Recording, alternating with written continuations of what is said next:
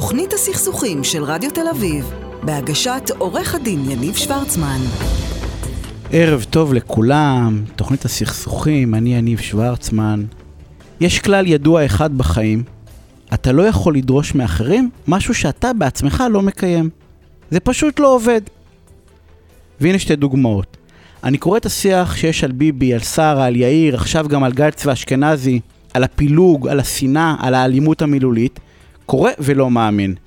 השיח והביקורת הם כה אלימים, הם כה בוטים, שאם למישהו נדמה שהוא או היא מייצרים בכך שינוי, אתם טועים וטועים בגדול. אני בכלל לא נכנס לדיון על המהות, על הדעות, על שמאל וימין, עם חלק גדול מאוד מהביקורת על כל האנשים שאמרתי למעלה, אני מסכים. כל זה הולך לאיבוד באלימות המילולית הבלתי נתפסת בעיניי. חושך לא מגרשים בחושך, חושך מגרשים באור. יש משפט ידוע, לעולם אל תתווכח עם בריונים, הם יורידו אותך לרמה שלהם, ואז ינצחו אותך עם הניסיון שלהם. התגובה האלימה פשוט לא עובדת, אז תפסיקו, תבקרו, תילחמו, תיאבקו. אין מה להיות אלימים, לא רק שזה לא עוזר, זה גורם לנזק. הכלל הזה חל גם על מנהיגי מאבק העצמאים. הטענה המרכזית של העצמאים ושל המנהיגים היא שמקבלי ההחלטות, הממשלה, חברי הכנסת, לא קשובים להם. ואתם? אתם כן קשובים? אני עוקב באדיקות רבה אחרי המספרים בקבוצות העצמאים השונות בפייסבוק. ואני יכול להגיד לכם שכל הנתונים, הנתונים שמעידים על איזושהי מעורבות, כולם, המספרים לא משתנים, הם לא עולים, הם לא גדלים. המעורבות לא גדלה. אף לא אחד מהארגונים שאני מכיר, ויש כמה, לא מייצר על בסיס קבוע מנגנון לשמוע את הציבור שלו, את העצמאים. מה חשוב לנו? מה הביקורת שלנו כלפיהם? אז למה שיקשיבו לכם? ושלא תתבלבלו, אני האחרון שנותן את הלחי השנייה, בעצם גם לא את הראשונה. אני האחרון שבעד לשתוק לבריונות, ואני בטח האחרון שייתן למישהו להתעלם ממני. אבל אם אני אשתמש באותם הכלים והטכניקות, אני פשוט אפסיד. אל תדרשו משהו שאתם לא מקיימים, אל תיתנו לצד השני לבחור את הזירה ואת כלי הלחימה. והכי חשוב, תזכרו שבכל פעם שאתם מצביעים על מישהו אחר, לפחות שלוש אצבעות מופנות אליכם. קחו שנייה, תנסו.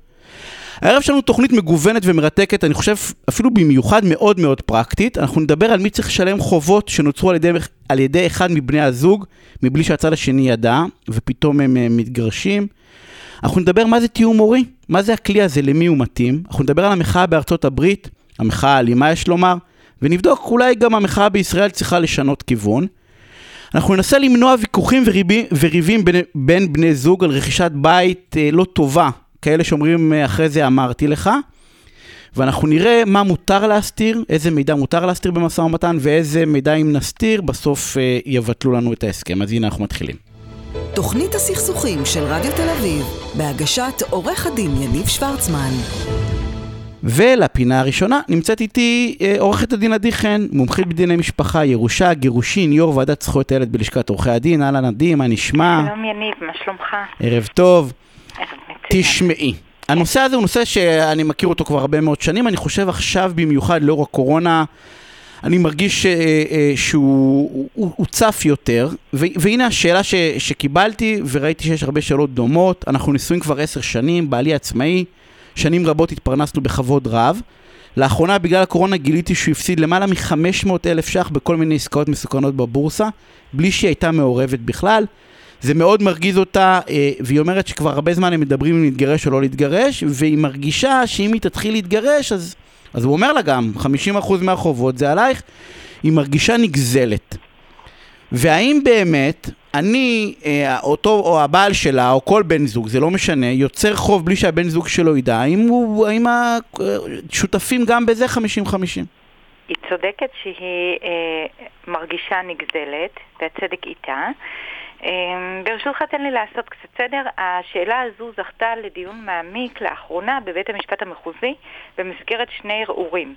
במקרה שבו בעל משך את כספי הפנסיה בשווי של 650 אה, אלף שקל והפסיד אותם בבורסה, ובית משפט אה, מצא את הדרך החוקית הנכונה לפצות אותה, ואני אסביר את הדברים. עכשיו, כשמדובר בחובות משותפים לצורך הבית המשותף, אוקיי? גם אם הם בעלי סיכון גבוה, אם אתה עושה אותם בידיעת הצד השני, בהסכמתו, גם אם, גם אם מדובר בשתיקתו, אוקיי?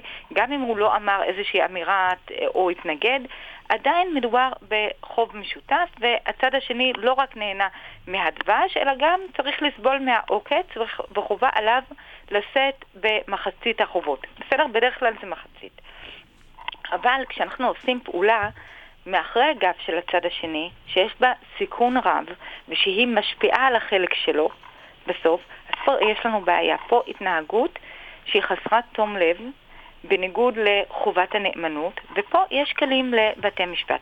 אז ברשותך, בוא נעשה... כל, כלים שמה עושים? כי אני, אני, אני יודעת מה, אני, אני אשאל אותך רגע, טוב, תגידי לנו מה הכלים עושים, כי אני אומר על פניו, זה קצת יכול להרגיז. כי אם נניח הפעולה המסוכנת הזאת מביאה הרבה הרבה מאוד כסף, או נניח... אף אחד לא היה מדבר. אף אחד לא היה מדבר, אם, הוא לא היה מפסיד בבורסה 600 אלף שקל, או לא יודע כמה מאות אלפי שקלים, היה מרוויח 2.5 מיליון שקל, אז לא רק שלא הם מדברים, אלא אומרים, רגע, אבל הרווח המסוכן הזה הוא גם שלי. נכון, אבל הוא היה צריך, כדי להימנע מכל זה, הוא היה צריך לידע את הצד השני, ובזה מסתיים הסיפור. ואז אם הוא מפסיד, ההפסד גם שלה, ואם הוא מרוויח, הרווח גם שלה. ואם הוא לא מספר והוא מרוויח, אז הרווח גם שלה, ואם הוא מפסיד, הרווח, ההפסד רק שלו? וכאילו מה ששלי שלך ומה ששלך שלך? וזו אמירה מפורשת של בתי המשפט, שנועדה לעשות סדר בדברים ולעצב את ההתנהגות הראויה. החוק נותן בעצם מענה. אז אה, אפשר לומר את הדברים בצורה כזו אה, קצרה, שמי שעושה הסכם ממון, אז כמובן ההוראות בהסכם הממון הם אלה שיחולו. אם, יש חוב, אם, אם לפי הסכם הממון שצד אחד נושא בחובות, אז צד אחד נושא בחובות. אבל אם אין הסכם ממון, אז יש משהו שהוא דומה להסכם שהמחוקק קבע אותו ונקרא הסדר איזון המשאבים. ההסדר הזה חל בתום הנישואים. ולפי ההסדר הזה, כל אחד מהצדדים זכאי לשווי מחצית מה, מהרכוש המשותף שנשאר, שווי מחצית, אוקיי? לא, לא בקניין, לא, לא חצי בית שלי, אלא שווי, מהשווי. לצורך העניין, אם יש לי, אם יש לי, רק כדי שזה, אם יש לי עסק, אז אני לא נותן, לא בהכרח אני נותן חצי מהעסק. אתה לא נותן חצי מהעסק, אתה נותן חצי מהשווי. מהשווי של העסק. אוקיי, אז... אחרי ניכוי חובות. אבל כשיש לנו פעולות כאלה חריגות של שנעשו מאחרי הגב, ללא הסכמת הצד השני, שיש בהם סיכון רב, אז יש לבית המשפט כלים, הוא יש לו סמכויות מיוחדות לקבוע, א', נכסים שאחד הבריח, נניח אחד הבריח במהלך אה, תקופת הנישואין סכום של מיליון שקל, אז בית המשפט יכול להת, אה, להתחשב בכך שכאילו המיליון שקל עדיין קיימים ואתה חייב לה חצי מיליון שקל לצד השני. להתעלם מפעולת ההברחה. להתעלם אבל, בדיוק. אבל פעולת ההברחה זה משהו אגרסיבי, זה כאילו נכון, כאילו משהו שאני בא ועושה בכוונה. כשאני מפסיד 500 אלף שקל, אני לא בהכרח בא להפסיד 500 אלף שקל. אתה צודק. אז פה יש אופציה אחרת. בית משפט יכול לקבוע שהבסיס, שחלק מה, מהנכסים המשותפים לא יאוזנו. במקרה הספציפי הזה שדיברתי עליו, בית משפט קבע שהזכויות הפנסיוניות של האישה לא יאוזנו, ובזה יעשה צדק. ובית משפט מחוזי אישר את, ה, את, אה, את פסק הדין של בית משפט למשפחה. כי בית משפט, בית משפט למעשה יש לו אופציה או לא לחלק את הנכסים חצי-חצי, אלא בשיעור אחר כדי לעשות צדק. נניח אם אחד אה, פעל בחוסר תום לב מאחרי הגב, אז אה, אז האיזון הוא לא חצי-חצי, אלא נניח 70-30, או אפשר אה, להכליל באיזון נכסים שכבר לא נמצאים, כמו שאמרתי קודם, או שלהחליט שיש נכסים שהוא לא מאזן אותם, כמו למשל זכות פנסיונית של האישה, כל מה שהיא צברה במהלך החיים זה לא יאוזן, או למשל רכב הוולבו בחצי מיליון שקל לא יאוזן. מה דעתך? מעניין אותי. האישית. את חושבת שזה, אני חושב שזה לא, אני, אני חושב שזה לא צודק. כן. אני חושב, אני חושב שיש בהחלטה, שאני חושב שההחלטה הזאת, עוד פעם, אני לא מדבר איתך על משהו שהוא ממש ברמה, לא אגיד עבריינית, אבל כאילו, שהלכתי להפסיד כסף בכוונה. נכון שאף אחד, אחד לא הולך להפסיד כסף בכוונה, אבל כשיש לך משהו שהוא מאוד מאוד עקרוני ומשפיע על זכויות הצד השני, כן, אבל, אבל רוב העסקים, אבל, אבל עדי, רוב, בשוק היום, אה, בעלי, נכון. אנחנו לא, מישהו, מישהו עצמאי הוא לא בהכרח מתייעץ לא עם הבן זוג ולא עם הבת זוג. אם מי שיש לה עסק, היא מנהלת העסק שלה, יש לה רואה חשבון, יש לה עורך דין, היא מתנהלת, או, יועץ מס, נכון, לא משנה, היא מתנהלת. אבל הפנסיוניות, חצי מהזכויות האלה שייכות גם לבן הזוג. לא, אז אני, אז אני אומר, אבל למה, למה, למה החלוקה הזאת? למה... אני אגיד לך למה. כי כש, כשאנחנו מדברים על בני זוג, אנחנו לא מדברים על, על שני אנשים שתאונת דרכים הפגישה ביניהם. זה שני אנשים שמנהלים לא רק איזשהו עסק משותף, הנישואין או הקשר הזוגי, אלא צריך שתהיה חובת נאמנות, חובת דאגה אחד לשני, גם אם יש הפרדה רכושית. לא, אין, אין בעיה, אבל, אבל כאילו העונש על זה שלא... תראי, הרי כל השנים, אה, עוד פעם, אני, אני מכיר אה, עצמאים, אה, אה, והם מנהלים את העסק שלהם לבד. נכון, אבל לא בסכומים כאלה. מה זאת אומרת? אז... אז... 650 אה, אלף שקל. כי, אבל אה, אה, כל עוד, יצ... כל עוד היה טוב והם הרוויחו, אז לא הייתה בעיה שהם מנהלים את העסק לבד. ואתה יודע, אתה מנהל עסק, אתה מקבל החלטות. אתה מקבל כל מיני, גם אם זה לא הימורים בריסק כזה, אתה מקבל החלטות, ולפעמים קשות. לשנות, להיכנס למכרזים, לוותר על מכרזים, לתת הלוואות, כל מיני דברים. אז כל עוד הולך נהדר אז נהדר, ושלא הולך נהדר אז כי הריסק היה גבוה? עוד פעם, אני לא מדבר על נוכלות. כי מדובר בפעולה שהיא בעלת סיכון מאוד גבוה, ובנוסף לכך היא נעשתה מאחרי הגב של בן הזוג. אם אם מדובר בפעולה שהיא מאוד מסוכנת, אבל נעשתה בידיעה של בן הזוג, באותו מקרה ספציפי דווקא שניתן בו אה, פסק דין במחוזי, אה, היה עוד דבר, ש, אה, שבן הזוג הגדיל את הפנסיה, כן? ההחזר, סליחה, הגדיל את המשכנתה, ופה בית המשפט אמר, מאחר ובת הזוג לא אמרה כלום, אז היא ידעה, היא, היא ערה לכמה משלמים משכנתה, לכן פה אני לא אעניש אותו. אבל כשמדובר בפעולה שיש בה סיכון כל כך גבוה, והוא עושה אותה בלי לשתף את, ה, את הצד האחר, פה יש לנו בעיה. פה יש אמירה משו... המשקל הוא על הסיכון או המשקל הוא על ההסתרה? מעניין אותי אם את יכולה להעריך. כאילו, אם יש... המשקל הוא כי הוא לא סיפר, או המשקל כי אם נניח זו הייתה פעולה לא מסוכנת, והוא היה מפסיד כסף? המשקל הוא פרופר בגלל שהוא לא סיפר. אני יכולה, היא, מגיעה עד כדי 100%, אה, אה, בגלל שהוא לא שיתף. אם הוא היה משתף, והפעולה הייתה בעלת סיכון מאוד מאוד גבוה, אין בעיה. אז הם הפסידו, אז שניהם התקדמו. ואם הוא לא היה משתף והפעולה לא הייתה בסיכון גבוה? חלק מהעסקים, עוד פעם, עסקים פושטים רגל בסוף, לא תמיד מסיכונים גבוהים. הוא לא נכון. שיתף, הוא לא שיתף, עשה החלטה עסקית לא טובה, נכנס לברוך, את יודעת, לא משהו אה, מעבר... אבל ביטחון סוציאלי זה משהו שקשור לשניהם. זה משהו שנותן כרית ביטחון ליום של הזקנה, ליום שאחרי. אז פה באמת חייבים להתייעץ. המסר לעצמאים, את באה ואומרת, ולעצמאיות, דרך אגב, אנחנו מדברים כן. בזכר, אבל המסר לעצמאים ולעצמאיות, זה שתשתפו את הבני זוג שלכם. ואם לא תשתפו את... דברים עקרוניים שמשליכים על הזכויות שלהם, בהחלט. הזכויות הפנסיוניות... אבל הכל, משק... אבל הכל משפיע, כי גם אם אני, יש לי הישג, ואני משקיע ואני מפסיד את ה... את יודעת, אז באים אליי אחרי זה באופן אישי, ורוצים לקחת לי חצי מה... לא משנה, את יודעת. אבל בני זוג, בני זוג מסתמכים על זה שלצד השני יש פנסיה, ואנחנו צוברים עכשיו, ואנחנו חוסכים, למה? כי, כדי להבטיח את הזקנה שלנו. אז אם אחד מבני הזוג בא ופוגע בכרית הביטחון הזו, אז לפחות שידע את הצד השני. אז, אז, אז עוד פעם... שייתן לו את ההזדמנות לטעון את הטענות שלו, שיגיד לו. וואנס הוא ידע והוא לא יתנגד, אז זאת אומרת זה כבר בעיה שלו. זה כבר בעיה שלו, לא, לא האופי של הסיכון. אלא חוסר, לא... חוסר הידוע, ובגלל זה אני בא ואומר, ההמלצה הטובה ביותר לדעתי, מתור, אם אני מבין נכון, זה לכו תידעו. נכון. עדיף להיות בטוח מלהיות, אה, מלשלם את המחיר אחר כך. נכון, זה המסר המפורש של בית המשפט בסוגיה הזו. לבית משפט יש תפקיד של אה, גורם מחנך, לא רק תפקיד שיפוטי. אני, אנחנו צריכים לסיים, אני יכול לבוא להגיד לך שאני מבין את המסר הזה, הוא מסר זוגי נהדר, אני לא בטוח נכון. שאני מסכים עם הרציונל העסקי. שאיך אומרים, כשנהנים מסיכון גבוה זה על הכיפאק, צריך לדעת גם לספוג את המחיר, ולדעת עם מי התחתנת. אז הכי הסכמי ממון. אני מסכים איתך, אבל זה כן. פינה אחרת. אה, עדי, אני רוצה אוקיי. להודות לך שערב אה, מהמם. ערב נעים. תודה רבה. אה, לפינה הבאה נמצאת איתי עובדת סוציאלית, הילה רוזנברג, מגשרת משפחה וגירושין, מתאמת הורית. אהלן הילה, מה נשמע? היי, אני וערב טוב, מה העניינים? נהדר, תשמעי. כן. הנושא הוא נושא, למעשה פעם ראשונה אני עוסק בו, והוא בעיניי סופר חשוב.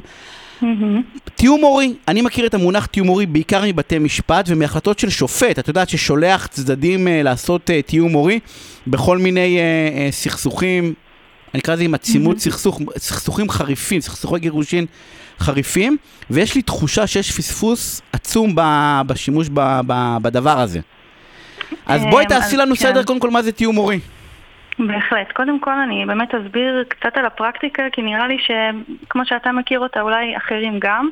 אה, ואני חושבת שזה באמת אה, קצת חוטא לה, כי אני, בעיניי זאת בשורה של ממש, ואני שמחה מאוד באמת ככה על ההזדמנות אה, לספר עליה קצת הערב. אז בואו נתחיל מזה שזאת פרקטיקה שבעצם המקור שלה הוא בארצות הברית, והיא הובאה ארצה על ידי אה, מטפלת זוגית ומשפחתית ששמה עידית טוניגמן. באמת התהליך הזה הוא נותן מענה להורים אה, שנמצאים בסכסוכים הכי הכי קשים, שהיום אנחנו רואים אותם אה, כמובן בבתי משפט, אבל גם לצערי לא רק. ומדובר בעצם בהורים שמתקשים לנהל את ההורות המשותפת ובעצם לא מצליחים לקבל גם לא את ההחלטות השיפוטיות שנקבעו, אבל גם לא לנהל שום דבר שקשור לילדים. Um, אני חושבת שמה שמאוד מאוד מותאם בהליך הזה היום זה שהוא יכול להתאים גם להורים האלה שמתגרשים באמת uh, בבתי משפט ובעצם מחויבים בתיאום הורי, אבל לא רק, גם להורים שכמו שכולנו יודעים קצת מתקשים להגיע להסכמות ולאחר הגירושים, לא משנה אם, אם דרך אגב זה דרך הסכם גישור, מאוד מאוד קשה לפעמים אה, לצפות את מה שמגיע, בטח כשהיום מתגרשים גם צעירים. הילדים, אה, אתה יודע, עוד לא, עוד לא נכנסו אפילו למסגרת לפעמים ויש עוד המון החלטות והמנגנון הזה של התיאום ההורי בעצם עוזר אה, להגיע... מה, מה הוא עושה? מה, הוא, מה, זה, מה זה תיאום הורי? אני התגרשתי, יש לי שלושה ילדים, מה, איך הוא עוזר לי? שאלה מעולה. אז קודם כל מדובר בהליך קצר מועד, הוא הליך, הליך מאוד מאוד מובנה, יש אה, שימוש גם אה, בכלים מאוד מאוד יצירתיים ומיוחדים, שכולם דרך אגב הוכחו מחקרית, כלומר בארצות הברית זו פרקטיקה שהיא ככה שנים כבר רצה וממש בהצלחה. אז באמת הדגש הוא על, על בניית הסכמות. מה זה אומר? זה כן קצת מתקשר לעולמות הגישור, אבל זה מדבר בעיקר על עבודה בתוך הקונפליקט, שאני חושבת שיש לה איזשהו ייחוד אה, מתוק, מתוקף העובדה שבעצם יושבים באותו חדר הורים שלא רק שהם לא מתקשרים, לפעמים יש שם באמת אה, את כל קשת הרגשות, המון המון זעם, ובאמת קושי אה, לדבר אפילו על הדברים הכי פרקטיים בגידול הילדים. ברמה באמת היישומית אנחנו מדברים על בניית הסכמות, על שיפור תקשורת, על כלים שהם מקבלים במהלך התהליך. אנחנו אה, כמובן קודם כל מסתכלים על הילדים ואנחנו בעצם עושים איזשהו שינוי בשיח בין ההורים משיח של עמדות, מה שמוכר מעולם הגישור, לשיח של הצרכים, אבל הצרכים לא של ההורים עצמם אלא של הילדים. אנחנו מתמקדים בילדים, בצרכים של כל אחד. אנחנו ממש בונים איזושהי תוכנית פעולה שמורכבת מההיכרות עם כל ילד, ואנחנו באמת אה, רואים את השינוי בשיח כי אנחנו מתרכזים רק בילדים. אנחנו לא נותנים לשיח, אה, מה שנקרא, לזלוג דרך אגב, זה, זה מה שמבדיל, מי שלא מכיר, זה מה שמבדיל מהליך mm-hmm. גישור, כי בהליך גישור יש לך הרבה מאוד נושאים חשובים, מאוד חשובים, mm-hmm. שנוגעים ישירות להורים, כמו הביטחון הכלכלי. שאתה בא נכון, ואומר, אני, אני צריך להיות עסוק גם בהישרדות שלי, אבל אני אמור גם להתפנות רגשית בכלל איך אני מגדל את השניים, שלושה, ארבעה, חמישה ילדים שלי. ויש משהו בהפרדה הזאת. אמרת קצר מועד, מה זה קצר מועד? כאילו כמה כן. זמן התהליך הזה? כי תמיד טיפול בא ואומר, כן. אין לי עכשיו זמן עכשיו, את יודעת, לא, אה, להיות אה, חצי שנה נכון. בתוך איזה תהליך. זו שאלה מעולה, כי אנחנו לא עוסקים לא בטיפול זוגי בטח, כי זה כבר זוג שהוא גרוש, אנחנו גם לא עוסקים בהדרכת הורים, אנחנו עוסקים אה, במשהו שהוא קצר מועד ברמה הזאת, שהוא, שוב, זה משהו שהוא אין לו, אתה יודע, כל זוג הורים והצרכים שלהם, אבל בוא נגיד שיותר מ-20 פגישות, לרוב זה לא קורה. זה משהו שאני חושבת בגלל זה נורא נורא מותאם לזמננו, כי אנשים בסוף, בטח זוג הורים שאתה יודע, כבר לא חי ביחד, יש איזה רצון להתקדם הלאה, להצליח לנהל את ההורות. אני חושבת שיש משהו שכאילו בגבולות ובצמצום של התהליך נורא נורא מותאם לסיטואציה. ואתה יודע, הזכרת את הגישור, ואני אומרת, נורא חשוב לי להגיד פה, התיאום, הבשורה האמיתית שלו זה הראייה של היום שאחרי הגירושים בעצם. כי אנחנו מאוד רגילים שכל הסערה הזאת מגיעה עד קבלת הגט, אבל מה קורה אחר כך? אז אמנם יש חלק מהמשפחות שמצליחות ככה להתקדם הלאה, אבל אנחנו רואים היום, ולצערי בגלל הגירושים אה, אצל המון צעירים, שפשוט אה, הסכסוך ממשיך שנים, והפגיעה הפסיכולוגית בילדים, זה יגיד כל איש מקצוע. היא עצומה. אה, היא עצומה, היא בלתי נתפסת, היא עצומה, היא עצומה. זה, לא- ממש, שנים אחר כך משלמים, אתה יודע, משלמים בריבית דריבית טיפולים לילדים. תמיד אני אומר שבתוך הדיאלוגים עם זוגות גרושים, זה נשמע לי תמיד איום, כאילו, אתה אומר, מה, אתה מאיים ואתה מפחיד? לא, זה אמיתי. כאילו הנזק לילדים כאילו הוא לא איום של אנשי הגישור של בואו תעשו גישור כי אתם תדפקו לכם את הילדים, אתם פשוט תדפקו לכם את הילדים, כאילו מחקרית, באופן הכי מוכח שיש. ילדים שהם אה, גדלים להורים גרושים בעצימות סכסוך גבוהה, חד משמעית באיזשהו אה, אה, שלב יפגשו את זה. יפגשו את זה לחלוטין, חברתית, זוגית, פסיכולוגית, אה, מה שלא תשלמו עכשיו, תשלמו אחר כך. נכון, אה, ואתה יודע, יניב, העניין זה המודלינג. אנחנו בסוף, הילדים שלנו מחקים אותנו, והם חווים תקשורת כל כך קשה בין הורים. הסיכוי שזה לא יפגע, אתה יודע, הוא כמעט... זה לא, אה, לא, לא רק זה, כי אם אין תיאום הורי, אז הכל עובר דרך הילד. הרי אם אין יכולת לתקשר, זה גם מה שקורה לדעתי נכון. גם בזוגות שלכאורה, הם מסתדרים, הרבה מאוד מהמסרים... עוברים דרך הילדים. נכון. ואז את יודעת, גם בטונציה, כן? תגיד לאימא שלך ש... אז לא משנה כן, מה, איך אתה כן. תגיד את זה, אז גם אם זה כאילו התוכן הוא לא תוכן אלים, או תוקפני, זה- אבל נכון. הטונציה היא אה, אה, משפיעה נכון. על הדבר הזה. זה בדיוק זה, זה לחלץ את הילד מהמקום הזה, ש, שבאמת אה, יש עול גדול על גבו, וזה בדיוק המקום, זה, אני לא סתם אומרת, זה להציל את הילדים, באמת לא סתם. לדעתך, אם, אם, זה צריך להיות מיד אחרי הגירושין, זה צריך להיות לפני, זה צריך לא. להיות לתת להם רגע זמן להת- להתאפס על עצמם ואז לבוא? כאילו, מתי, הזמן, מעולה. מתי הזמן הנכון לעשות את זה? זהו, זו שאלה מעולה. אז חשוב להגיד שבהקשר הזה תיאום הורי, מה שנקרא פר אקסלנס, אוקיי? כמו שהוא מוכר, אה, בטח בבית המשפט, זה תיאום הורי שהוא נכנס אך ורק לאחר ההחלטות השיפוטיות. כלומר, אין אפשרות לעשות את זה לפני, כי יש באמת, אה, גודל הסכסוך לא מאפשר את הפניות, אה, ו- וכל מי שניסה גם לא צלח את זה. אז חייב שזה יגיע כמובן אחרי שהתיק סגור ברמה של ההחלטות. ותראה, אם זה ברמה ואם אנחנו מדברים על המשפטית- גישור, אני שנייה גם מתפרץ, אם אנחנו מדברים על כן. גישור, בעצם את אומרת רק אחרי הגט? אחרי החלוקה? כן, כן, כי למה? כי גישור, כי סליחה, כי תיאום הורי בעצם מה הוא אומר? אנחנו מסתכלים על היום שאחרי, בואו ננהל את, את החיים של היום-יום, הרי בסוף יש סל גדול של דאגות ואי הסכמות שאנחנו פוגשים גם ביום שאחרי. אנחנו מדברים פה על דברים, אתה יודע, בקורונה ראינו את זה המון. הדברים הכי קטנים של לנהל את, ה, את המעברים אפילו בין הבתים, בטח אצל תינוקות או ילדים קטנים, מדברים פה על גבולות, על נושאים של חינוך, על בריאות, על נסיעות לחו"ל, על, אתה יודע, על, על מס, זמן מסכים, כאילו כל הדברים האלה שהורים פשוט לא מצליחים אה, להסכים וכל בית מתנהל שונה והחוסר תקשורת הוא כל כך משמעותי פה כי הוא באמת מייצר חוויה של פיצול שהיא מאוד מאוד עמוקה לילד ואני חושבת שזאת ההזדמנות באמת להגיד כאילו תיאום הורי, ה- הזמן שלו הוא אחרי הגירושין כי, כי ללא ספק הוא מדבר על היום שאחרי וכל אה, ניסיון להכניס אותו לפני היום שאחרי. בעיניים של הילדים, כי אני תוך כדי שיחה בינינו, אני חושב על עצמי, אני אומר, רגע, אבל הרי גם בגישור, כשאני עוש- עושה הסכם גישור גירושין, נניח, או את, יש פרק על הילדים, נכון? על כן. איפה הם, איפה, הם, איפה הם שוהים, ואם אנחנו רוצים לקחת אותם לחופשה בחו"ל לשבוע או לשמונה ימים, ואם בחגים בפסח הם אצלך או אצלי, מדברים על זה, אבל זה משהו אחר, נכון? זה, הנה, אמרת דוגמה נהדרת, זה כאילו לא קשור לנקודת מבט שלי כלפי הילד כהורה, אלא זה לנקודת מבט שלהם, כמו מסכים. נכון, נכון. אני חושבת שקודם כל זה משהו שהוא מתמשך, אה, התיאום ההורי, כלומר, אה, באמת הוא, הוא, הוא לא, קשה לצפות אותו מראש, כי אנחנו לא יודעים לפעמים מה, מה יקרה בדרכנו, ובאמת לא סתם הזכרתי את הקורונה, כי ראיתי שהמון דילמות הוריות חדשות נוספו לנו בעצם, כן? לא קשור לגירושים אפילו. אז אתה מבין שמן הסתם כל הזמן, בגלל שהחיים נזילים, המון המון דברים קורים, ומן הסתם אה, ילד בגיל שנתיים וילד בג- בגיל עשר, הצרכים שלו הם, הם לא אותם צרכים, ואי אפשר בהסכם, בפרק של הילדים בגישור לגעת בכל הדברים האלה. אתה יודע, זה גם לא נכון, כי להחליט מה יהיה אה, עוד עשר שנים היום, זה, מנותק מהמציאות באיזשהו אופן. ואתה יודע, אני רואה את זה הרבה שנ, שנכנס בן זוג חדש למשפחה, זה דברים שאי אפשר לצפות אותם בגישור, ו- ועדיף שלא, כי אני חושבת שיש משהו בגישור כי זה תיאורטי מדי, ובגישור עסוקים כן. בדברים אחרים. תראה, אנחנו- ובגישור צריך את הקונקרטי של, של להגיע להסכמות בשביל להגיע. לשחרר. יש פה איזה מטרה. כן. אז זהו, אז. אנחנו, תראה, הילה, חייבים לסיים, אז אני אגיד שני דברים. אחד, אני ממליץ מאוד גם למגשרים אפרופו, אבל גם לזוגות. אל, אל תתמודדו עם הקושי הרגשי הזה בנוגע לילדים בהסכם הגירושין, אבל תרשמו בהסכם גישור גירושין, שתלכו לתיאום הורי. ודבר. שני, אני אתן לך נקודת מבט קצת אחרת בעיניי, אני חושב שזאת צריכה להיות המתנת גירושין פרידה מהסבא ומהסבתא. וואו, זה רעיון. צריך להיות שובר שאומר להם, עזבו כסף, כמה מאות שקלים זה עלינו, בסדר? אנחנו מבקשים בשביל הנכדים שלנו, אנחנו משלמים את זה. תבחרו את מי שאתם רוצים. תנו. אתם, סבא וסבתא, כל מי ששומע אותנו, תנו לילד שלכם שובר, תגידו עלינו, שילמנו עכשיו 20 שעות קדימה, לכו תתפנקו, זה אנחנו מולם. אה, נכון. ולדעתי לשם זה צריך ללכת, כי תמיד אתה בתוך ההוצאות ואתה אומר, מה אני עכשיו אשקיע עוד 2,000 שקל, מאיפה יש לי אותם? זה- שחררו. תשמע, ברמה, ברמה הכלכלית זה לשלם היום קצת. אני, את לא צריכה. לשכנע אותי, אבל את יודעת, אנחנו תמיד דרך החור של הגרוש. כן. אבל אני בא נכון. ואומר, זאת מתנת. הגירושין הטובה ביותר, סבים וסבתות, אחים ואחיות, דודים ודודות, ווטאבר, שתיתנו לבני זוג שלכם, לא בשביל, לא בשביל הילדים שלכם או האחים שלכם, אלא בשביל הנכדים שלכם. הילה, אני רוצה נכון, להודות לך. אני כן, שערב מעולה. ואני רק רוצה להגיד, יניב, שכל מי שמעניין אותו הנושא, מזמינה אותו לקבוצת הפייסבוק. המהממת שיש שם אחלה תכנים, הכל, בדף אה, הפייסבוק, כן. חפשו את אה, אה, הילה רוזנברג.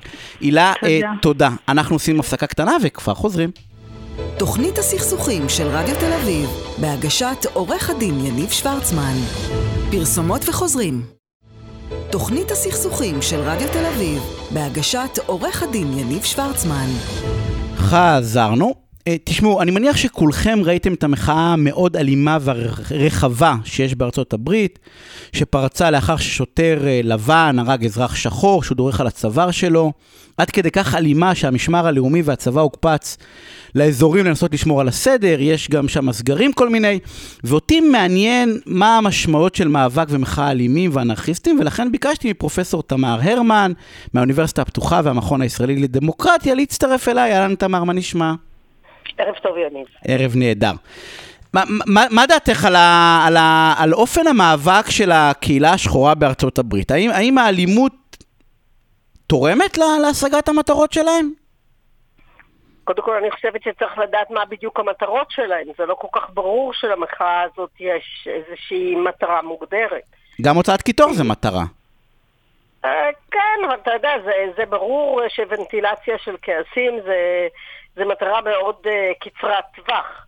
Uh, את המחאה של, של, שמתרחשת ב, בימים האחרונים בעצם צריך להבין על, uh, על בסיס של שלושה, שלושה מוקדים, הייתי אומרת, של, של, של פעילות. המוקד הראשון הוא כמובן באמת המיידי בגלל ה-Black Life Matter וכל ה...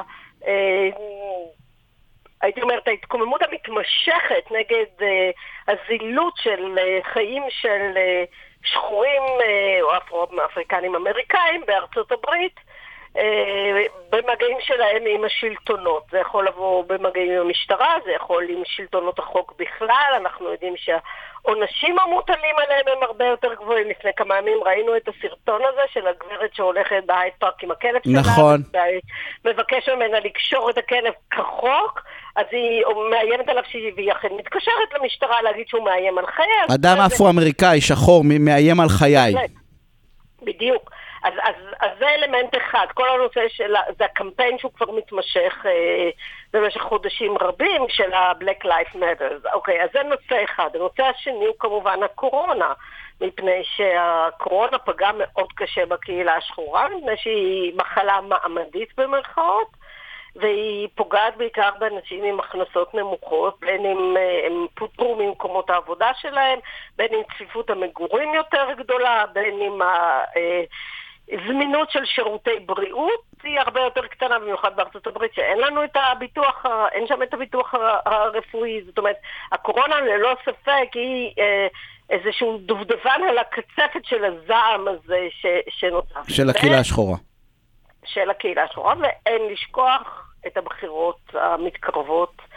וכאן יש באמת אה, אלמנט חזק של מאבק אה, בין החוגים הדמוקרטיים לחוגים הרפובליקניים. זאת אומרת, אין ספק שיש בזה אלמנט פוליטי שהוא לא קשור ישירות לשאלה של האם החיים ה...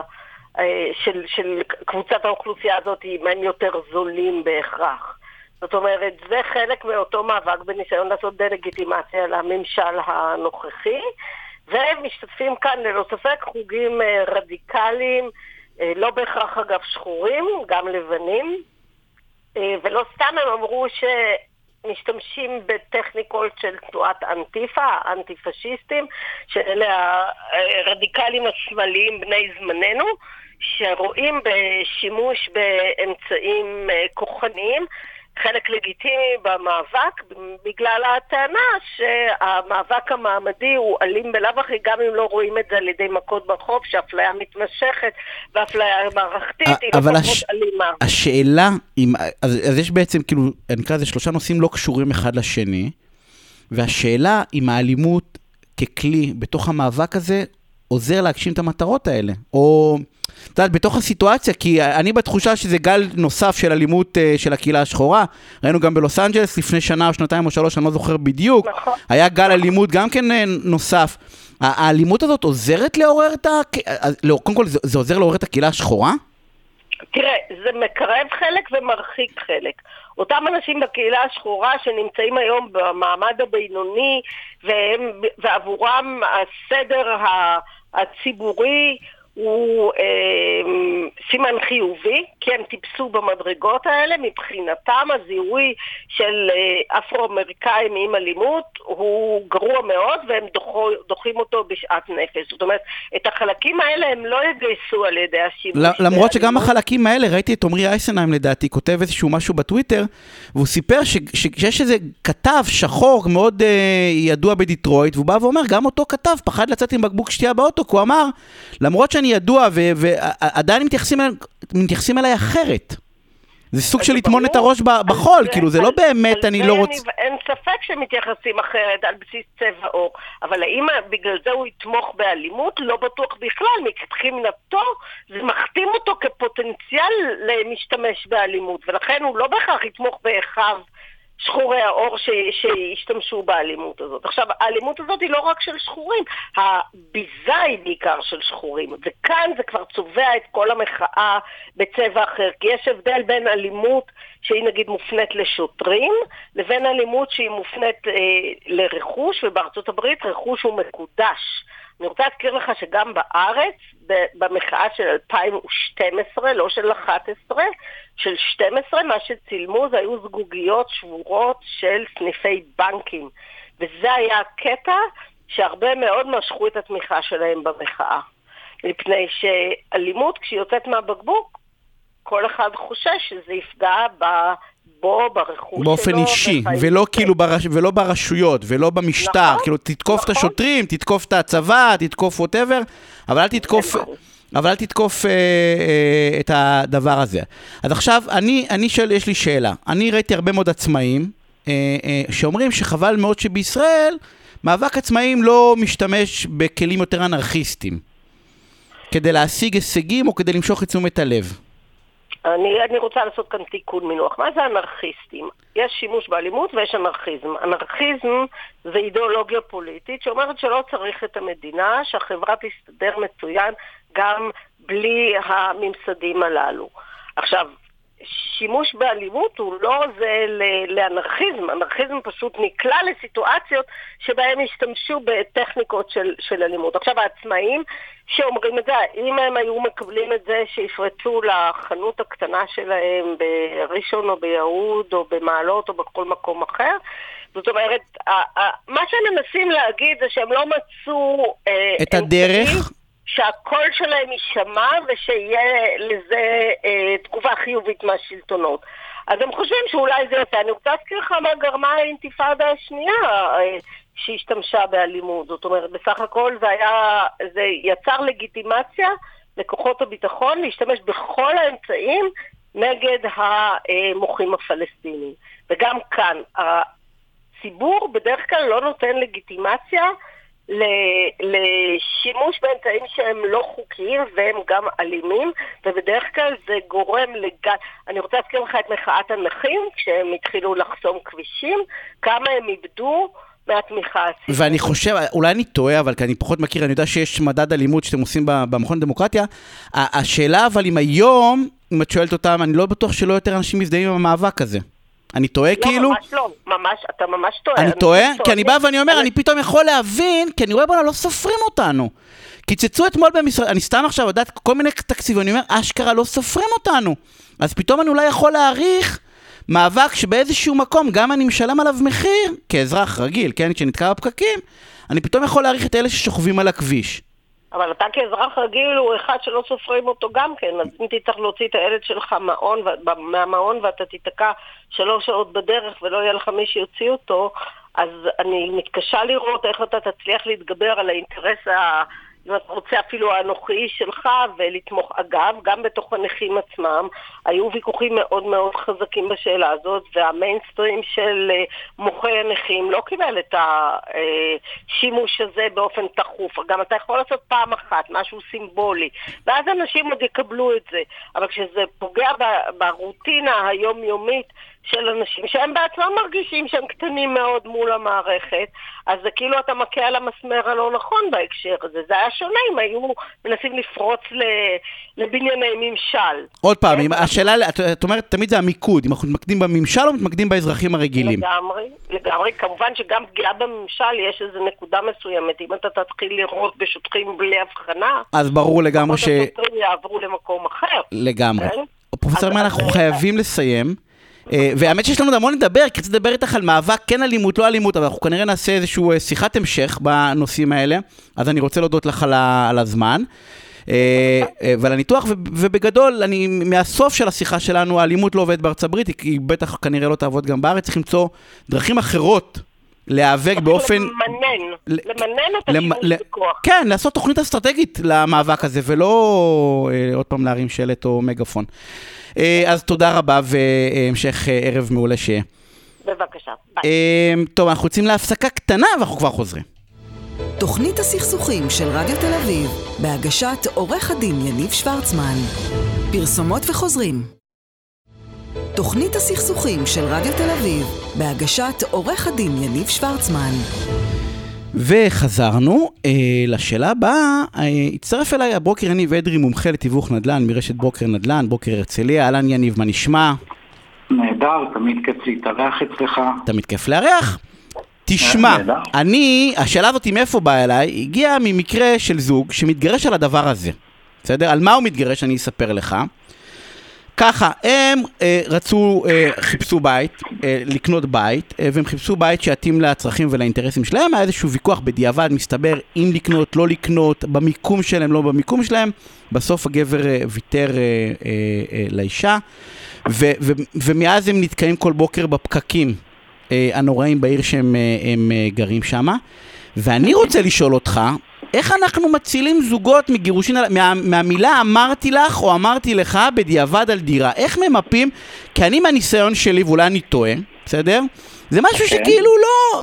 אין איזה טופס מיפוי צרכים. Okay, אוקיי, ואתה כמתווך, איך אתה יושב עם מישהו, ואתה יודע, ועושה את המיפוי הזה? מה חשוב, אם אני רוצה לקנות דירה, איך חשוב שאני ואשתי לא נתגרש על הדבר הזה? אז, אז בואו נבחן קודם כל את נקודות הקשר. אומנם זה חלק קטן מהאוכלוסייה, אבל הוא קיים, והוא מסתכל על עסקת נדל"ן כעסקה קצת אימפולסיבית. זאת אומרת, אה, אתה יודע, הוא קם בבוקר, הוא אומר, אוקיי, אני רוצה לקנות דירה, הולך לראות דירות. ואיפה הנקודת קשר? זה בהיעדר תכנון ובהיעדר איסוף מידע, להבין שיש פה איזשהו תהליך. אה, אם תוסיף, דרך אגב, עוד תהליך מכירה בכל זה, אז בכלל קיבלת, ובלי לתכנן ובלי לאסוף מידע, קיבלת מתכון להגיע לרבנות בחצי שעה. אה, לא הבנתי, אמרת שרוב העסקאות מקרקעין, רוב קניית דירה היא לא אימפולסיבית? קודם כל, לא, זה דרוש פה איזשהו תכנון ואיסוף מידע, זה לא נכנס לי עכשיו, אתה יודע, לחנות, יאללה, קניתי משהו. ויצאתי עכשיו עם איזשהו מוצר. אבל היא כן רגשית, נכון? כאילו רוב האנשים קונים את הבית מהרגש, לא מהמוח. חד משמעית רגשית, בוודאי, אה, אבל עדיין צריך לתכנן אותה. יש פה המון המון נתונים, כמו למשל אה, בניית התקציב, שזה השלב הראשון בכלל. להבין באמת אה, על איזה סכומים אנחנו, באיזה סכומים אנחנו הולכים להיכנס לתהליך הרכישה, וכשאני אומר באיזה סכומים, זה לא רק המחיר של הבית, יש עוד הוצאות נלוות מסביב, הוצאות מיסויות. הוצאות של שיפוצים לצורך העניין, ששם דרך אגב נקודת כשל מאוד גדולה, כי יש שם הרבה פעמים חוסר ודאות. אה, אז השלב הראשון קודם כל זה לתכנן את התהליך, להבין את התקציב, לבדוק את ההיבטים המימוניים. השלב השני הוא באמת רגע, שלנו... אז יניב, אני אעצור אותך רגע, שנייה, תכף תגיד תפקיד, אני, אתה, אתה בעצם אומר משהו שהוא סופר חשוב. אתה בא ואומר, הוויכוח הראשון הוא שאתם נתקעים אחרי שעברתם פתאום עם מינוס של 50 אלף שקל, כי לא תכננתם אה, את הציוד שרכשתם, או את המעבר דירה, או ווטאבר את השיפוט שאתם צריכים לעשות. ואז בעצם זה מתכון ראשון לריב. בדיוק. שם, שם קודם כל יש נקודת קשר, בגלל זה גם אני אומר, כשהולכים למשל, בוא נאמר, העסקה המורכבת ביותר בנדל"ן, לטעמי, זה עסקה שמדברת על בנייה של בית. זאת אומרת, רכישה של מגרש ובנייה של בית, שם באמת יש הרבה חוסר ודאות ואפשר ליפול. ואגב, סטטיסטית, אני חושב שהרבה זוגות מתגרשים בנקודה הזאת, כי... אחרי שהבית גמור, הבית גמור וגם הזוגיות. בדיוק, בדיוק, אתה מכיר את זה, אני מבין אה, ככה מלקוחות שלך אולי. אז כן, אז קודם כל זה באמת לתכנן את התהליך, ובשלב השני באמת, אז התפקיד שלנו פה הוא באמת לתשאל את הזוג אה, ובגלל זה אנחנו אה, מקפידים להביא את הזוג אלינו למשרד, להבין מה כל אחד רוצה, מה הצרכים של כל אחד ומה הרצונות של כל אחד, לא רק כזוג, אלא גם בנפרד. ואתה יודע, אם אנחנו, יש לנו קצת אינטליגנציה רגשית, אז אתה תזהה מה נקודות הכאב אצל הבעל ומה נקודות הכאב אצל האישה, ועל מה בשום פנים ואופן אסור לנו לגעת ולא נתפשר, ועל מה, אתה יודע, אפשר עוד אה, אה, להתפשר. אה, ואז אנחנו כאנשי מקצוע, אתה יודע, התפקיד שלנו באמת לאזן בין בני הזוג, אה, וגם להסביר, לעשות איזשהו תיאום ציפיות. הרבה פעמים, אתה יודע, אין תיאום ציפיות אה, בין, בין מצב השוק ובין הרצונות או הצרכים של הלקוחות, בדרך כלל יש איזשהו פער. אנחנו פה כדי לצמצם אותו, כדי להבין מה אפשר לקבל ומה לא. בקיצור, להוריד אותו לקרקע. אה, במילים, כן, כן, במילים אחרות, כאילו להגיד לבני זוג, תשמעו, אני אגיד את זה בצורה בוטה, אתם חיים בסרט, זה לא יקרה. כאילו בתוך הדבר הזה, אין טעם... אני לא הייתי משתמש במונח הזה, כי בסופו של דבר, תראה, כשאנחנו באים למכור בית, אז אנחנו מתמחרים את הבית שלנו עשרה אחוז יותר ממה שהוא באמת שווה, וכשאנחנו באים גם לקנות משהו, כשאנחנו רוצים ללכת לקנות משהו, וזה לא משנה איזה תקציב יש לנו, אנחנו בדרך כלל רוצים לקנות משהו ששווה עשרה אחוז יותר ממה שיש לנו. אז צריך כן, אתה יודע, לתת לתהליך עם איזשהו תאום ציפיות ועם איזשהם איזונים. בדרך כלל, עוד פעם, אין מאה אחוז, אנחנו לא נקבל את המאה אחוז של כל מה שאנחנו רוצים, אבל שוב, לכן איש מקצוע טוב, סוכן ידיים טוב, יודע לבוא, להבין על מה הלקוח לא יהיה מוכן להתפשר בשום מצב. תן לי, ת, יניב, יש לנו, שת, תן לי, תן לי כן. דוגמאות, תן לי דוגמאות פרקטיות שאתה בא ואומר, שימו לב לזה, זה מוקש. תקציב, אמרת, זה סופר חשוב, אנשים לא מבינים שאם הדירה עולה לך מיליון וחצי, אתה תגמור במיליון שמונה מאות, לא משנה מה, אז, אז מראש ת, ת, ת, תתקצב את זה. מה עוד בעיניך? הכשלים האלה, ש, שאחרי זה נריב על זה. הכשלים העיקריים זה קודם כל, למשל, אחרי שכבר מצאנו את, ה, את הדירה הרלוונטית, אה, אחד הדברים שלנו מאוד חשוב כאנשי מקצוע זה שהלקוחות יביאו את כל אנשי המקצוע הרלוונטיים, אם זה שיפוצים בעיקר, אוקיי? כי שם באמת אפשר להתחיל שיפוץ ב-100 ולגמור אותו ב-300, ושם יש הרבה מאוד מתחים בין, בין בני הזוג.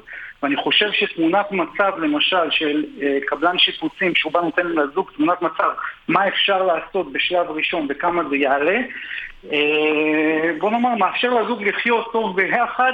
לפני שקונים.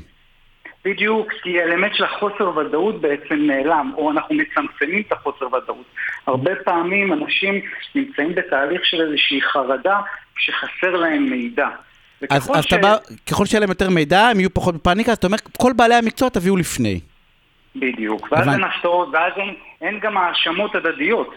אין האשמות הדדיות, אה, לא בדקת את זה. כי שנינו, שמענו. כי שנינו שמענו את אותו בעל מקצוע. בדיוק, הכל על השולחן. יניב, משפט אחרון אנחנו צריכים לסיים. אה, משפט אחרון, לפני שהולכים ורצים לראות דירות, שבו עם איש מקצוע, עם מתווך מקומי, שיעזור לכם לתכנן את התהליך ולתן ציפיות לגבי מה האפשרויות. ואני אגיד לך, יניב, המון עוגמת נפש. אני אגיד לך משהו, אני חושב, בתחושת בטן שלי, שרוב הזוגות והמתווכים לא עושים את זה. לא עושים את העבודה הזאת לפני, ואחרי זה, יוצא, אני רואה מה, מהפרקטיקה. ואז זה יוצר, אה, אה, אני אקרא לזה מחלוקות וסכסוכים שעלולים להוביל למקומות לא נעימים. זה משהו שחייבים בעיניי לעשות. אז אני מקווה שהדברים, קודם כל לדעתי הדברים הולכים ומשתפרים, לאורך השנים יש הבנה יותר אה, טובה לגבי הצורך לתשאל ולשאול שאלות ולתכנן. אה, אני דווקא רואה שינוי מגמה בעניין הזה. אני מקווה שנשאיר את עורכי הדין לענייני אני... משפחה עם פחות עבודה. הרבה פחות, עבודה. וגם את המגשרים. יניב, תודה רבה, אה, שערב מעולה. אה, ואנחנו. ממשיכים לפינה הבאה, ולפינה הבאה נמצא איתי עורך דין אלי שמילביץ, מנהל מחלקת ליטיגציה, שותף במשרד עורכי הדין יגאל בורחובסקי ושות', אלי, מה העניינים? אהלן, יניב, נהדר.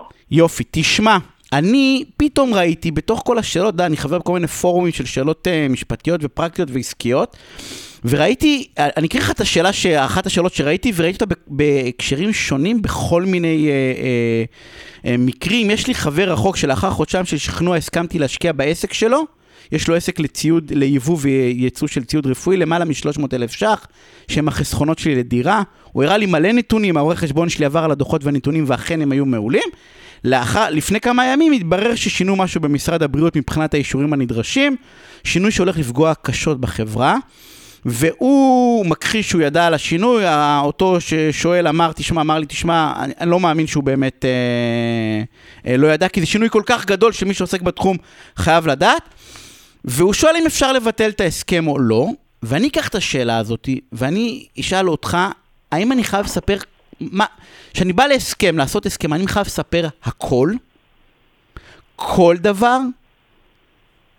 אתה חייב לספר את העובדות המהותיות שיכולות להשפיע על שיקול הדעת של הצד השני. זאת ההגדרה המשפטית. אוקיי, אז, אז מתי אני יודע מה עלול להשפיע? אתה יודע, כי על פניו, ראיתי עוד שאלה של מישהו שבא ואומר, אני רוצה למכור את הבית שלי ואני בסכסוך עם השכן שלי. אישי. אני צריך לספר את זה למי שאני מוכר לו את הדירה? אה, אם הסכסוך הזה מטבעו הוא סכסוך שחולף ביחד איתך, כלומר כשאתה עובר דירה אז הוא ממשיך להתווכח איתך אה, במקום החדש שאתה גר בו, אז זה לא מהותי. אבל אם זה משהו שקשור לבית עצמו, למשל, אם יש נזילה מהבית שלך לשכן, והוא, והוא טוען שאתה אחראי, אם אתה לא מספר על מידע כזה למי שאתה מוכר לו את הדירה, זה בהחלט מידע מהותי. ש... שאסור לך להסתיר אותו. אבל, אבל אני בכוונה רגע, נניח אותה דוגמה של השכן, אני בא ואומר, אתה יודע, קשור אישית, סכסוך שכנים קלאסי, בסדר? אנחנו לא מסתדרים. אבל הוא חרא של שכן. הוא אדם קשה, אתה יודע, נניח אפילו יש תביעה, בסדר? כאילו אישית, לא, קשורה, לד... לא קשור לדירות. בסוף זה מידע שיכול לבוא להגיד, תשמע, אני לא רוצה לגור בבית כזה, בבניין כזה עם שכנים כאלה. אני לא חושב ש... שהאופי והאישיות של שכנים זה משהו ש... שצריך לספר עליו, אתה יודע, זה דברים נורא אינדיבידואליים. אה, ו... אבל אם... כן. אבל, אוקיי, אבל אם? כמו שאמרתי, השיקול הוא שיקול של מה יכול להשפיע, אבל בצורה אובייקטיבית, לא סובייקטיבית, על אה, שיקול דעת של קונה. אה, אם יש לי שכן מגעיל, זה לא משהו, זה נורא סובייקטיבי, זה לא משהו שהוא קשור לנכס שאתה חייב לספר. אז הנה בשאלה של ההשקעה, יש מונח שנקרא אה, טעות בכדאיות העסקה, נכון? נכון. שאומר שבעצם זה שאני עשיתי עסקה לא טובה, לא אומר ש... זה שנהנה מה, מהטעות שלי צריך לשלם לי משהו. נכון. אז יבוא. יבוא הזה של החברת תרופות ויגיד, תשמע, מה אתה רוצה ממני? כל הנתונים היו פתוחים, אני לא אחראי לחקיקה. מה, מה, אתה, אתה יודע, נכנסת, טעית, מה אתה רוצה ממני? השאלה הפשוטה היא, האם הוא ידע על מידע, על קיומו של מידע מהותי, שאם הוא היה מספר לך אותו, זה היה משפיע על ההחלטה שלך אם להשקיע או לא. אמ, אה, אם היה לו מידע כזה, אז הוא היה חייב לגלות אותו, אם הוא לא גילה אותו, הוא הפר חובה שמוטלת עליו בשלב הטרום חוזי. עוד לפני שהוא חתם איתך את החוזה, יש לו חובה לפעול בתום לב, וזה אומר לגלות את כל המידע המהותי שיש לו. אם הוא... אה, אם הוא הפר את החובה הזאת, יש לך בהחלט עילת תביעה. ומהניסיון שיש לך, ויש לך הרבה בבתי משפט, ובמקרים של הסתרות, ואז, אז אני שואל, האם, אתה יודע, ברוב המקרים מאוד קשה להוכיח שהוא ידע.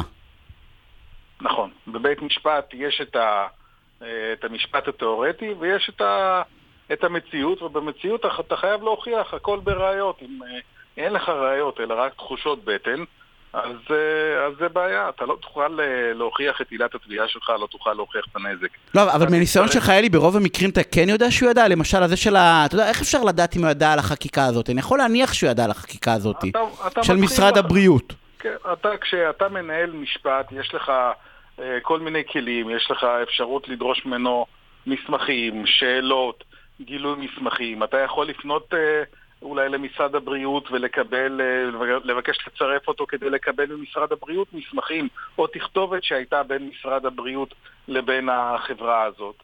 ואתה יכול אה, בהחלט בפעולת אה, חיפוש ונבירה נקודתית וחכמה, אתה יכול גם להגיע למידע. כמובן לא תמיד, אבל, אבל בהחלט יש לך יותר סיכוי.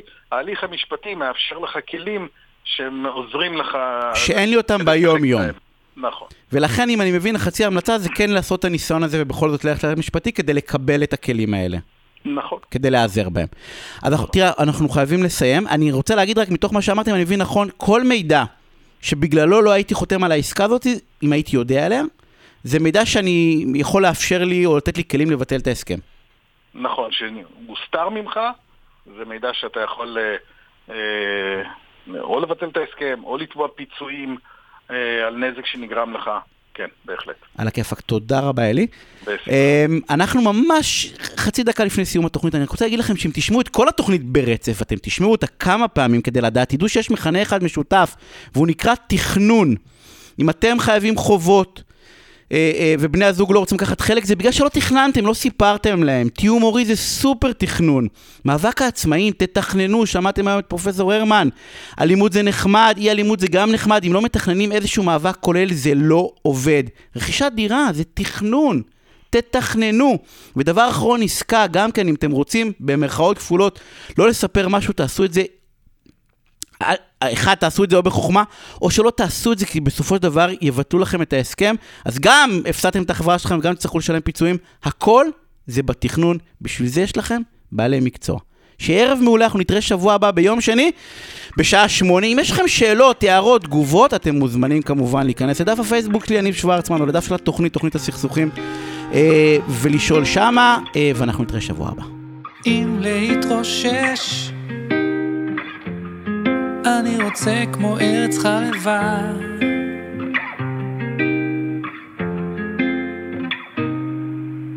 אם להתרושש, אני רוצה בגאווה.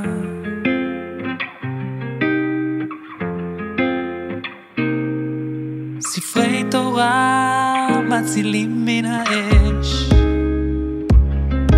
ספרי תורה מצילים מן האש, אותי לא.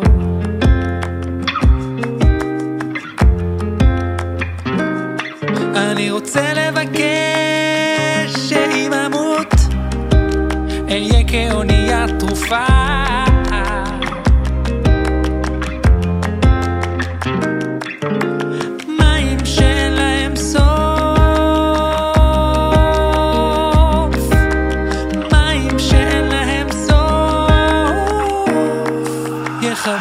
ta.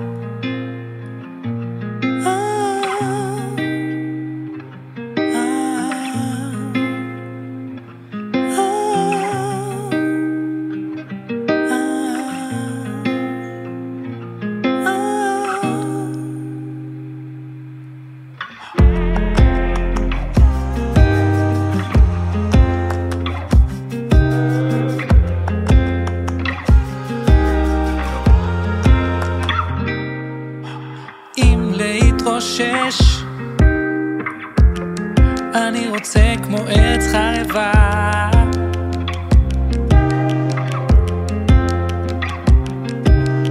אם להתרושש, אני רוצה בגאווה.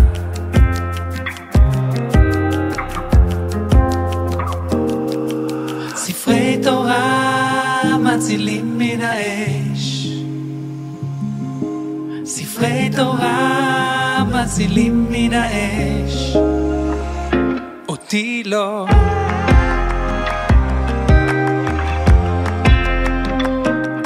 אני רוצה לבקש